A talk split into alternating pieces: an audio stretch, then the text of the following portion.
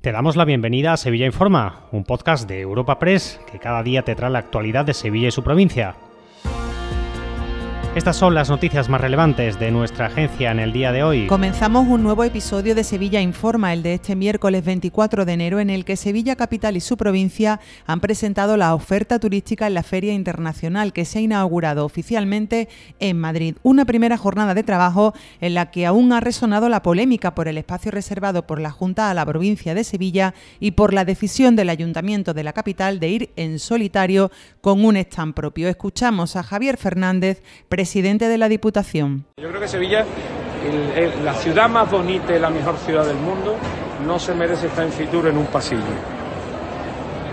Lo digo, bueno, tenía que ser el centro de este pabellón en Andalucía, con lo cual creo que es bueno ir quitando polémica, creo que tampoco le hace bien el alcalde de Sevilla eh, hablando de empresarios que ninguno públicamente ha dicho absolutamente nada y que la Diputación de Sevilla intenta tratar a todo el mundo de la mejor forma posible. En el marco de FITUR, el alcalde de Sevilla ha valorado el anuncio del presidente de la Junta sobre la aprobación en los próximos días del decreto que regulará los pisos turísticos y que finalmente permitirá a los ayuntamientos gestionar directamente las licencias. José Luis Sanz, alcalde de Sevilla. No les quepa la menor duda que el Ayuntamiento de Sevilla ya está trabajando eh, buscando fórmulas para regular y limitar de alguna forma la licencia de apartamentos turísticos en algunas zonas de la ciudad. Cambiamos de asunto porque este miércoles 24 de enero también es una fecha tristemente señalada en Sevilla. Se cumplen 15 años de la desaparición y muerte de la joven Marta del Castillo. Su familia ha promovido una concentración ante la sede de la audiencia donde ha reclamado que se vuelva a celebrar el juicio. José Antonio Casanueva, abuelo de Marta. Ha sido una chica maravillosa y para nosotros ha sido una pérdida enorme.